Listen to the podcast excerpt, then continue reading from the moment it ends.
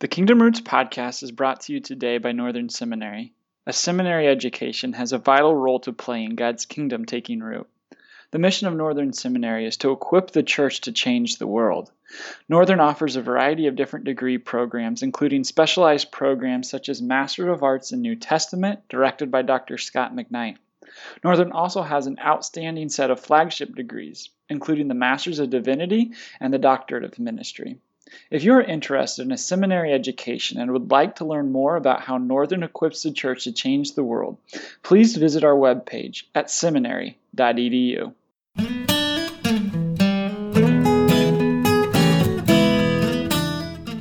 Welcome to the Kingdom Roots podcast with Scot McKnight, the conversation designed to look at how the kingdom took root then and how it's taking root now. Today, for our episode, we're going to be talking about why does the church need to keep doing good theology?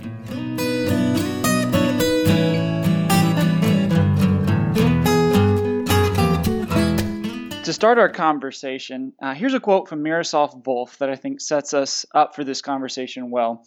He says, Academic theology is in crisis today. Theological schools are closing, theological books are not being read, and the discipline itself has lost much of its reputation among academics working in other fields, among ministers and their flock, and among the general population.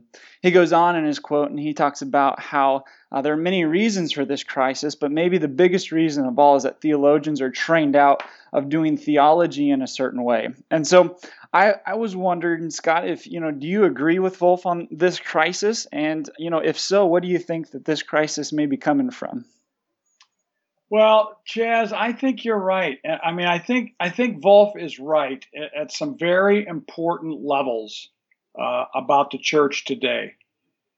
I, I've been in a lot of contexts in the last 15 years where I hear Christian leaders diminish the significance of theology, yeah. Talk theology down, make fun of academics. I've I've sat in in uh, congregations when the pastor, the preacher, the teacher has said some very derogatory things about professors and, in particular, seminary professors. Mm-hmm.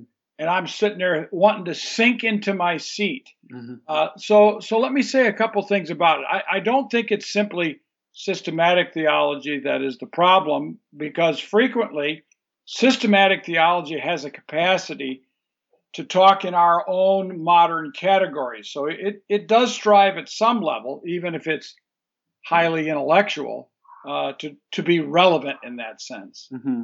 Uh, but I see uh, I see three problems. The first one is this: uh, pastors who are theological types, professors who are intellectual types, uh, are to blame in part for a very serious diminishment of theology on the part of many people today. Uh, when I go to academic meetings by evangelicals and they are obsessed with topics uh, year in and year out that don't matter to ordinary people in the pew, yeah. I'm not saying that all theology has to be populist, but when it doesn't matter to ordinary people in the pew, when they cannot make a connection mm-hmm. between uh, the theology or the exegesis or the Bible and how people live today, then I have a problem. Uh, I will sidetrack this for just a second. For many years, people in the old perspective on Paul, the traditional view of Paul, um, criticized the new perspective because it never said anything about the Christian life. Yeah. I, I believe that this was inaccurate about the new perspective, but but I knew what they were saying because when you read the new perspective scholars, they're not grinding this down uh, to the level that people can consume it, and they're not putting it on a shelf where it becomes accessible. Mm-hmm. That is just an illustration of the problem I'm talking about. Uh, but there's another problem here, and that is uh, uh, I, I see I see a lot of people in the church, leaders in churches, pastors who are at some level quite successful, who don't value either serious Bible study mm-hmm. nor do they value serious reading and theology. They've learned pragmatically what it takes to get a good band on the stage, yeah, to get butts in pews, and they're quite satisfied with that. And they look around and say, "Why should I read Moltmann? Mm-hmm. Why should I read Volf? Why should I learn Greek, Hebrew, Aramaic? Why should I interact with these things? Look, I'm making it happen." So, yeah, and I feel like those two are, are, are, really actually you know intertwined. For for one, the the people writing, if it's not you know if it's not accessible to to helping them in their position, and then you know the pastors who are in the trenches doing the ministry uh, are are like, well, well, great, I read that, but but what does that help me do with this you know this person in the hospital I'm going to visit, or this yeah. sermon that I'm writing? That that if if they're not you know both accessible and and have the back and forth with each other then you know neither is really helping each other. You know when i was a, a professor at trinity many many years ago i i routinely had students who who were what i would call pastor types. Uh-huh. Um, I, am in Florida, and just outside my window is a pileated woodpecker, and I'm very, very excited to see it this year. Um, but I would run into pastor types, and they gravitated not to the New Testament professors or the Old Testament professors or the theologians. They gravitated to the men and women. Most they were mostly men. In fact, they were all men. Sorry to make that point. Uh, in the pastoral theology department because they intuitively understood the very issues that were important in churches. Uh, now that I'm at Northern Seminary, I don't find this disconnect. Mm-hmm. Um, you know, my colleague David Fitch is a pastor. Uh, I'm a deacon uh, in the Anglican Church, and that means that I have some pastoral responsibilities, uh, though thankfully I'm not high on the list of those. But I find at Northern Seminary um, a much deeper concern with mm-hmm. pastoral ministry. And I don't find students disconnected from church work in our classes. But I do believe that it is traditional uh, for for many theologians mm-hmm. and many biblical people to talk pure exegesis, to talk pure history, and to leave uh, leave the church situation out, leave the truth questions out, and especially to leave the pastoral questions out. And that is very very sad. And so I blame I blame my types for some of this problem, but at the same time, I don't want to let off the pressure on pastors and leaders and people Absolutely. in churches uh, on this topic because they too need to struggle with these. And in some ways, I think pastors who read serious books mm-hmm. uh, can point the way for theological types, for seminary professor types, uh, to see how this material makes a difference in local churches. Absolutely. So, was it was there a third one? I know you gave that the intellectuals need need to make it accessible. The pastors need to deepen their well and their theological study. Was there a third one as well? well the, yeah, the lay people is a part of it, but I, I would I would want to add this. What I was thinking of is in the history of American evangelicalism, there has been um, an irresistible urge toward populist ideas, toward popular ideas, toward anti intellectualism. And so there is almost, uh, if you are, I remember one time a pastor saying, um, and I was in the audience, that the dumbest farmer grows the best potatoes. He used that as an illustration of Christian thinkers and pastors who don't know their stuff. Mm-hmm. As that is that, the, in other words, he was making the analogy that the dumbest pastors, those least educated theologically and exegetically, who can't argue the Greek text at all uh, or the Hebrew text, they're the ones who are the best pastors. And I cringed yeah. because they are also the ones most easily led astray. Mm. And they are the ones who I think are leading the charge in American Christianity of why so many young Christians are gravitating toward theological movements mm-hmm. that are more serious about theology and robust. Um, and I'm talking here about the Gospel Coalition. Uh, they have offered to people who are sick and tired of thin theology in big churches, and they want to hear sermons that have some theological depth and some exegetical backbone. And I don't blame them. I think that there is every reason to blame many leaders and pastors and teachers and churches themselves for a lack of interest in theological studies. So, yes. Yeah. I yeah. think Volf is right. There is a crisis. Yeah, and so you know, I, I wonder. I, I, feel like this is something that really just needs clarified um, more than anything, um, because if I were on that point arguing, well, we just need to you know do things simplistically, and it's you know the least of of us who are least skilled, least theologically astute to be able to do God's best work. Um, if I were arguing for their side, I think they would go to Paul's passage about, you know, God uses the, you know, the the thing, the foolish things of the world to shame the wise. Um, but I would wonder, you know, what, what would you have to say to that? What do we need to understand about what Paul's really talking about in that passage that doesn't mean it just takes us off the hook for studying theology on a deep level? Chaz, that is a really good example of uh, that illustrates the whole problem. Number one, it's bad exegesis of what Paul yeah. means by foolishness, which is connected to the cross. Secondly, it is it completely flies in the face of the guy who thinks the letter to the Romans is really vital for Christian living in the church at Rome. I mean, this is a guy who is pro is profoundly theological. Hmm.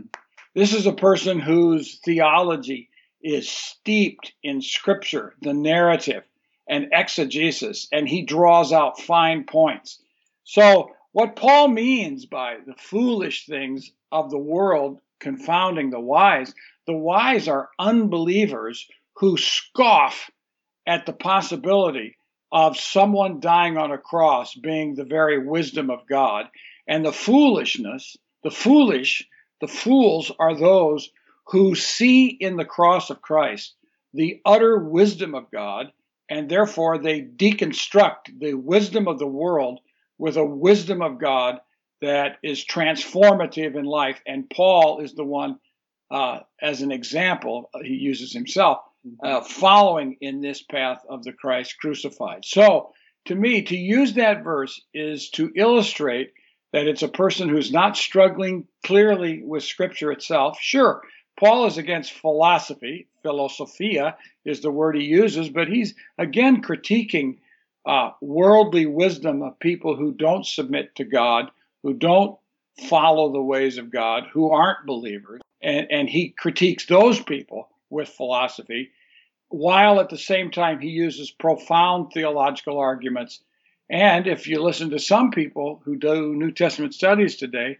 he's deeply aware of how Greek and Roman rhetoric works, and he uses rhetorical skills very well. So, Paul is not an illustration of someone who doesn't believe in the importance of theology. In fact, he challenges anyone who doesn't see the importance of theology. Yeah, and I feel like it's it's necessary to have good theology to be able to unpack those things that he says. So we understand not only what he was saying but the implications of what he's saying uh, for, for our world and for our churches today. You know theology is hard work chaz. Uh, it requires a person to read deeply carefully for a long time to listen to alternative voices I mean, just just study the history of theology. Let's say you read some of Athanasius or some of the Cappadocians, and you read some Augustine, and you're not educated if you don't read some Aquinas and some Anselm, and then you have to read some Luther and Calvin and Wesley and some Anabaptists who are usually ignored. Uh, you know, you have to read in these people, and it takes time. And we are in a hurry, and we want answers to questions, but if we are disciplined in our reading pattern, by the time we're in our 40s and 50s, we've become wise because we've learned we've been in contact with the great thinkers in the history of the church whom God has used to bring fresh light to the significance of the gospel and how it relates to culture. So, uh, yeah, it takes a lot of work. And it, it, I would urge people to develop a long term pastoral reading plan so that they read the great thinkers in the history of the church, junk some of the most popular things that are coming out every year in cheap paperback editions that people are going to read for one year and never read again. Find some of the great authors, some of the great thinkers in the history of the church, and let them influence our minds. You, you can't know everything at 35, but at 45, you begin to develop wisdom, and in your 50s and 60s, you can hand on to a generation the, and show to the next generation the significance of being soaked in the great theology of the history of the church. Well, I've got some time to go then. I'm only 26, and so I've got, man, I've got 10 more. I got a decade before I'm even going to start getting any wisdom. Yeah, um, you're, you're in seminary, and that this is a time uh, when you have the opportunity to read some great thinkers. Mm-hmm. And I, am disappointed sometimes when I see the um, syllabi of, of people who go to seminary, and I see that they're all reading just, let's see, conservative evangelical thinkers and pretending that they're the best thinkers on these topics in the history of the church. You know, you, you've got to read, you've got to spend your time with Augustine, and you've got to spend your time with Aquinas and Calvin. Uh, Luther's harder to read because he writes so uh, polemically in sermons, but Luther has got to be read. And this is the year of, you know, this uh, next year is going to be the uh, what is the 500th anniversary of Luther's nailing the um, the uh, theses to the door. So we want to know about these people, and we need to uh, let their ideas shape how we think. And to do that, we we have to commit ourselves to reading some of the great theologians. So you've mentioned a few people. I mean, what would you say is would be some practical places to start if somebody were listening to our podcast and we're, you know we're, we're challenged and felt oh man I, I, really need to do this is is there a good you know just reading plan out there or is it developing your own is there a, you know a go-to resource that that would help people just have a having a starting point you know uh, let me give you a couple examples uh, my friend Gerry McDermott wrote a book called the great theologians of the church there you go. He gives a he gives a chapter to about a dozen, maybe it's 10, 10 theologians, and there's there's a there's a list of the great ones. He mentions the great books. Uh, that's a great place to start. He will be a portal or a window or the front porch for anyone who wants to read the theologians, the great theologians. Or you could read a survey of, a, of that story of Christian theology by someone like Roger Olson who discusses all the major thinkers and then then that challenges you to get those people's books you know one at a time i mean it doesn't do any good to go buy 50 books if you're only going to read one of them uh, one at a time uh, say work yourself through in 10 years one theologian a year and then the next 10 years 10 more theologians and think of think of where you would be uh, chaz if you're at 46 if you have read 20 of the church's greatest theologians and at least one of their best books. I, I know where you'd be. Mm-hmm. You, you'd be a person that other young pastors would say, Chaz, help me with this. How did Augustine think about this? How did Athanasius think about it? You would be a resource of wisdom. And, you know, I'm praying for more and more young theologians to come out of seminaries with that kind of commitment to, re- to, to carve out of their reading time opportunities to read the great theologians. Yeah, and I think it's important to see it not only as a gift to yourself to, to deepen your own thinking and theology, but it's ultimately a gift to the church as well. I mean, this is for the sake of being able to, to better the health of your congregations, of just the, the community of faith that you are, are serving and, and a part of. Uh, I have I have a couple pastor uh, friends who are in groups, and they read. Now, my D Min class right now, I think they're becoming a group. They they do a lot of communication mm-hmm. with one another. But I have a friend in Nashville named Josh Graves, uh, who is in a reading group, preaching group, discussion group with some of his buddies at that same age, like Jonathan Storment and uh, uh, uh, Josh uh, Ross, and, and they they get together, but they read common books together. Mm-hmm. I don't know what all the books that they're doing, but why not uh, for someone like you? Why not someone who's in seminary to begin to form a cohort of readers? that over a year you can discuss over the years you can discuss with one another um, some of these great books that you've committed to reading with one another. Yeah, I think that's so important. Accountability is, is necessary to, to make that happen. I want to shift gears just a little bit here and um, point out, you know, obviously the New Testament is the foundation of Christian theology, but I think it also should be the guide for how we do theology. What could you tell us? What is important about how the New Testament authors did theology, so that can kind of be, you know, a guide for how you know we approach and do theology in the 21st century today. Okay, we'll start with Jesus. Let, let's. That's a good place to start. Jesus begins his public ministry saying this: "The kingdom of God has drawn near. Repent, and or the time has been fulfilled." The kingdom of God is drawn near. Repent and believe in the gospel. There's hardly a word used there, other than the little word like in, that is not uh, floating on the ocean streams of the Old Testament. Kingdom, believe, repent, gospel, fulfilled, time. Those are big words. And Jesus did theology by standing on the shoulders of Moses and David and Solomon and Isaiah, especially, I think, uh, and the prophets. And he brings into a fresh expression what God has given him to teach and reveal to Israel.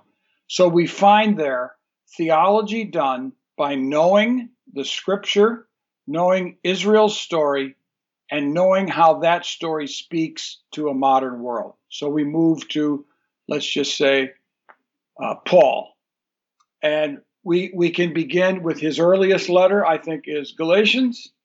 And notice that he knows how to use Old Testament scripture to talk to a very particular situation. Namely, there are Gentiles who are converting to Christianity, to belief in Jesus as Messiah and Lord of all.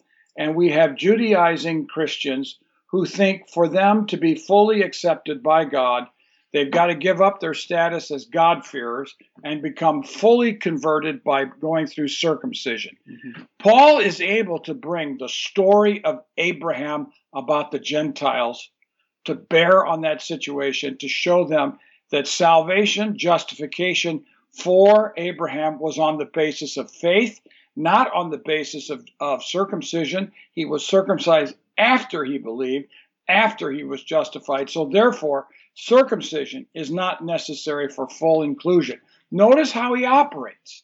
And I think of Peter. Um, and I, I was reading First Peter the other day, and in chapter 2, amazing capacity to show the relationship of the new Christian movement to Israel's story by just swiping one expression after another that was used for Israel that is now to be used for Israel expanded into the church to include Gentiles. Well, every writer in the New Testament operates this way. Uh, Richard Hays has a little book, Reading Scripture Backwards, and he's got a brand new book that has just come out on uh, the use of the echoes of the Old Testament in the Gospels, demonstrating that each of the evangelists are deeply uh, entrenched, deeply soaked in Scripture and the story of Scripture. And this is how we learn to do theology in the church. We watch Jesus, we watch the early apostles who were theologians on how they brought Scripture to bear on given and particular situations, which you know that's that's what uh, that's what our new master's degree at Northern is yeah. is is trying to show how Scripture and theology are connected to mission in the world today. So this is to me this is one of the most important things about theology, and great theologians did this. They were soaked in Scripture. They didn't just read one another. Now, a lot of theologians today, frankly, read one another and they assume that if Karl Barth said it, it's true. And so Barth becomes their canon and their foundation, and they move then from Barth on.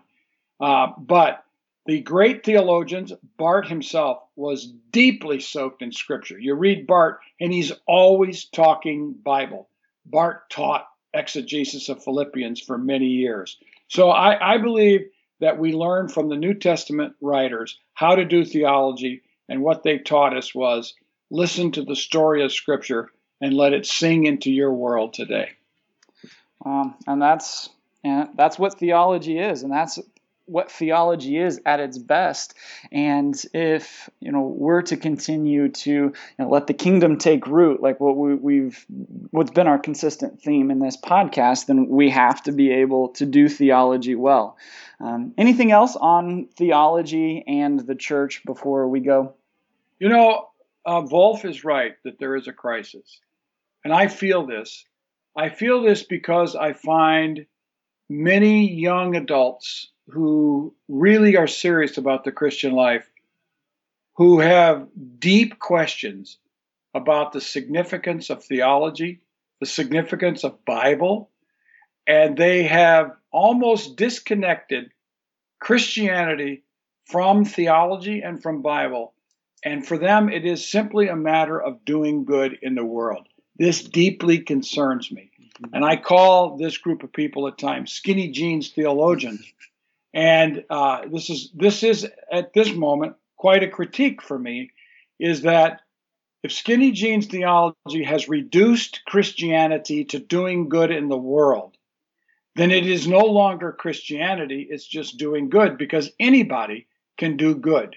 Mm-hmm. And when Christian theology is used to do good, the kind of good that we do transcends the good that others are doing. It becomes redemptive, it becomes a relationship with God through Christ, the power of the Holy Spirit to remake people, the grace of God to transform us. All these things come into view. And so uh, I, I'm concerned. I think Volf is right about a crisis. I think the way forward is for us to get on our knees and to begin to pray and to begin to commit ourselves to being people who learn theology the way Jesus and the theologians of the Bible taught us to do theology. Well, we want to thank you today for joining us, and we hope this has been helpful in thinking through what does it mean to do theology in your context. And I think the mere fact that you'd be listening to a podcast with us talk about this indicates that that you are interested and are on the right track uh, of doing that. So, um, hope you have a great day today. Probably best thing to do would be go read a book now.